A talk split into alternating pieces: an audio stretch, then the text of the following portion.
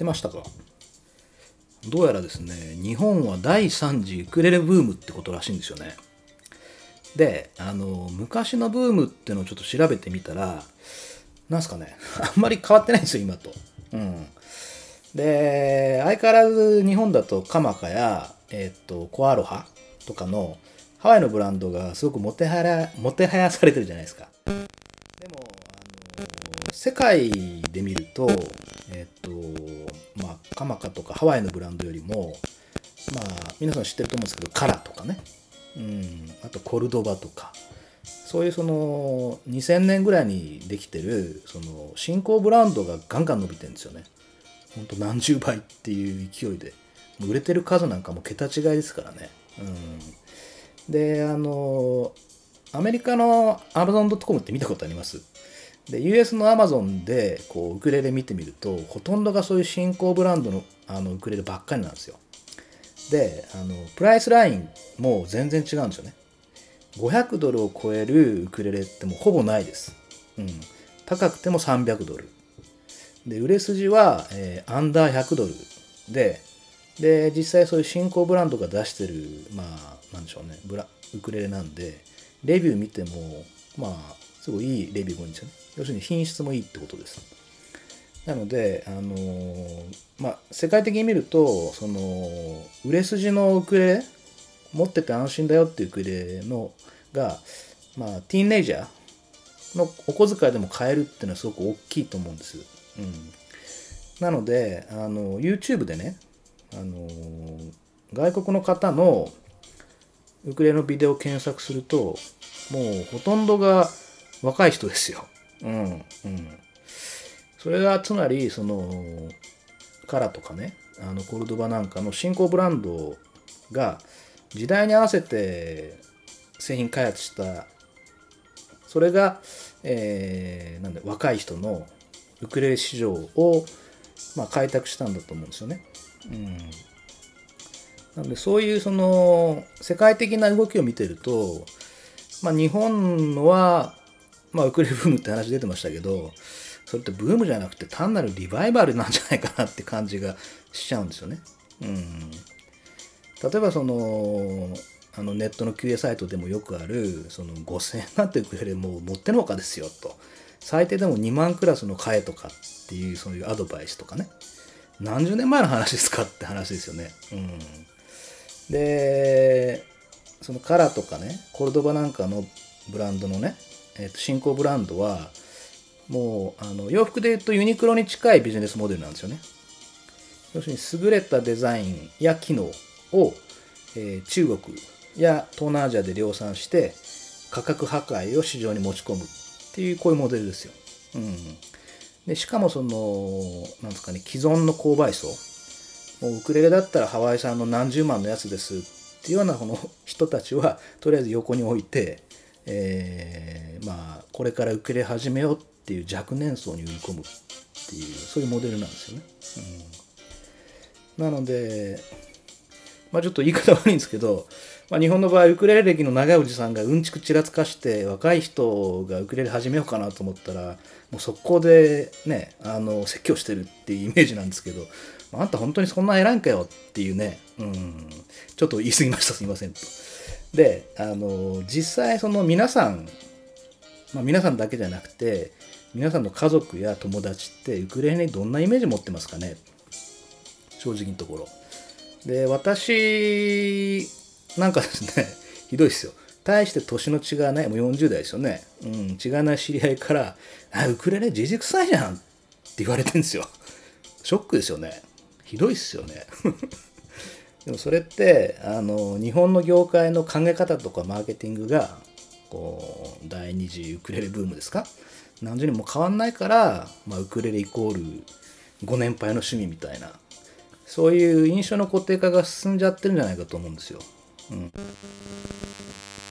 ら見たらどうですかね。うん。なんかご年配の趣味だって言ってるの若い人やりたがんないんですよね、ウクレレなんて。そんなイメージじゃ。うん。いいのかなって思うわけです。なので、私がこのビデオで言いたいっていうのはですね、まあ恐れ多くも 申し上げたいのは、その日本のウクレレ市場、このままじゃダメですよと、実際。うん。日本の人口ピラミッドそのままじゃないですか？って思うんですよね。うん、少子高齢化まっしぐらって感じしませんか？うんまあ、もちろんねその今の現状のウクレレ業界まあ小売店とかメーカーにしてみれば何十万円もするウクレレをポンポンって現金で買ってくれる50歳とか60歳代の人の財力は捨てがたいかもしれないですけどそれはそれですよと。うん若い人には若い人向けの商売のやり方っていうのがあると思うんですよね。うんなんでその1万円以下の買いたいんですって言ったら説教して自分からこうおっぽり出すみたいなやり方がほんまええんかいなというふうに個人的には思うんですね。うんなんで不損な話不損っていうんですかね不損な話もうそのあと20年したらもうそういうやり方やってたらウクレレ市場に誰もいなくなっちゃいますよね。いいんですかって話ですよ。うん、でまあそのちょっと話変わりますけどもその今後ウクレレの業界が目指すべき方向性として参考になる話を、まあ、ちょっとしようかなと思います。で今のウクレレと同じようにですねそのイメージがすごく固定化してった楽器があるんですよね。うん、わかります、えー、そうアコースティックギターなんですよ。うん、昔はあのフォークギターって言ってましたよね。うん。アコギイコールフォークギター。イコール苦学生。イコール例えばね安保闘争みたいな、まあ、そういう連想で僕らが80年代後半のバンドブームの頃はフォークギターイコールダサいっつって思ってましたからね。私もね、うん、バンドやってましたし、うん、でも最近はほらアコギ弾き語りのミュージシャンも増えてそのアコースティックギターに対するマイナスイメージって全然ないですよね。うん、だから今のその若い子たちがイメージするのは例えばユイとか小袋、うん、えっ、ー、と三輪吉田山田グースハウス、うん、あと畑さんとかね。あたりですよね。もう日本のトップミュージシャンじゃないですか。本当に。うん。つまりその一時はねフォーク出せよなって言われてた、まあ、そういうジャンルだったアコースティックギターアコースティックギターは今やその完全にイメージチェンジして若い人から見てもかっこいい楽器って思われるようになってるわけですよね。うん、それってあのウクレレと違って若い人の世代のそのアコギの市場ができたっていうていうかまあなんでしょう市場の世代の若返り世代の若返りに成功したっていうかね、うん、そういうことだと思うんですよね。でここってすごく大事だと思うんですよ。でつまりそのウクレレもまあアコギでできたようにっていうかまあやったのかなっていうようにあのなんでしょう古いダサいおじさん臭いとかそういうそのごめんなさいね言い方悪いんですけど、えっと、そういうイメージを払拭して、えー、若い世代の市場を作り出してもう正直世代交代を図っていくべきだと思うんですよね。うんまあ、今その第3次ウクレブームだかなんだか知らないですけど言ってみれば第1次ウクレレ革命ですよ。うん、でまあそういう言い方するとあれかもしれないですけど実際難しい話じゃないと思うんですよね若者を呼び込むために。何やるかなやるべきことって大きく3つぐらいでいいと思うんですよね。うん、一つはそのウクレレの価格破壊。もう今もう価格破壊されてるわけですよ世界では。1万円ぐらいのが普通なんですからね。そういう価格破壊を受け入れて、えー、っと10万円の何何個も売るっていうんじゃなくて1万円ぐらいの10個20個薄利多売のモデルに舵を切っていくことっていうのが一つ。で、あのー、最新のヒット曲をウクレレで演奏していくような若いタレントをプロデュースしていくっていうのが2つ目。で、えーと、今ギターアコギでね、あのー、ミュージシャンがやってるような弾き語りをやるためのその取っかかりの楽器としてウクレレをプロモーションプロモーションしていくってこと。なのでジェイクさんのソロウクレレみたいなことばっかりじゃなくて、えっと、手軽に弾き語りができる楽器だよコード弾きだったらウクレレが簡単だよっていうようなことをプロモーションしていくってことですよね。うん、でもう一つえっ、とまあもう一つっていうか弾き語りのエントリー楽器としてプロモーションっていうことについてちょっと補足をすると実際その最近はアコギやりたい若い子ってすごく多いんですよね。特に女の子が多いみたいなんですよ。ただ実際その始めてみると、えーまあ、女の子指弱いからさあの指すごく痛くなっちゃって続かないとかまあ大変なんですよね。あの女の子とか子供がアコギマスターするのって。下手したらあの下手したら男子でもねくずけちゃうような楽器ですから、うん、そう考えるとそのまあアコギで弾き語りやりたいなっていうふうに思ってる人たちが多いってことはウクレレの業界から見てもすごいビジネスチャンスだと思うんですよね。うん。なんでエントリーとしてウクレレ買ってもらってね弾き語りできるようになったらステップアップしてアコギやったっていいと思うし。うん。まあ、そのままずっとアコギを続けてるっていうねあの子たちもいるいるだろうと思うし、うん、なんで業界の人たちはその今の市場にしがみついてその5060の人に30万40万ってウクレレ売ることばっかりにその血の道上げるんじゃなくて10年後を考えてその若い子たちがウクレレをこうプレイできるようなそういうムーブメントを起こしていってほしいなっていう思うんですよね。うん、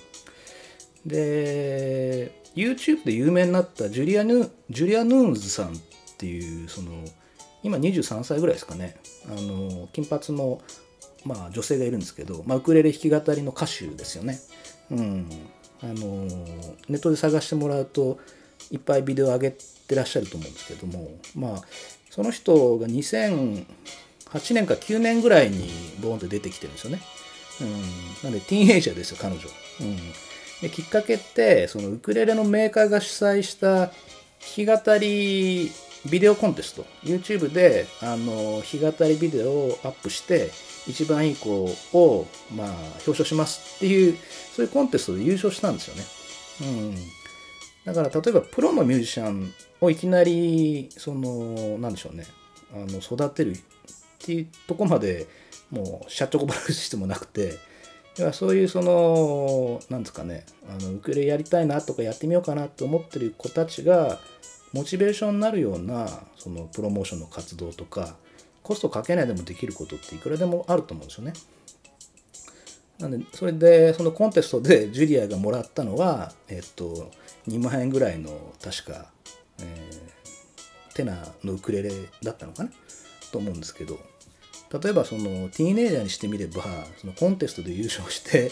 あのね最新のウクレレもらいましたっつったらもうすごいことですよ。うんもうね心に刻み込まれるっていうかね、うん、そういう地道なそのプロモーション活動だってメーカーちゃんと聞かせればできると思うんですよね。うんまあね、僕はもう40代なんで どっちかつとそのロートル世代っていうか親父の世代で消えゆくまあ、立場なんですけど個人的にはもっともっとねあの若い子たちの世代でウクレレが盛り上がってほしいって思ってるんですよね。皆さんもそう思いません？うん。なので、えっと、僕なんかが上げてるその弾き語りのビデオも、まあ、ロック系だったりとか今のポピュラーポピュラー音楽ですよね。取り上げてるのも、まあ、そういう理由があるっていうか、まあ、思いがあるっていう まあちょっとかっこよすぎるかもしれないですけどそんな風に考えてます。ちょっとあの言葉が過ぎる部分もあったかもしれないですけど、えー、皆さんはどのようにお考えでしょうか？ご意見あればコメント欄にいただけるとありがたいです。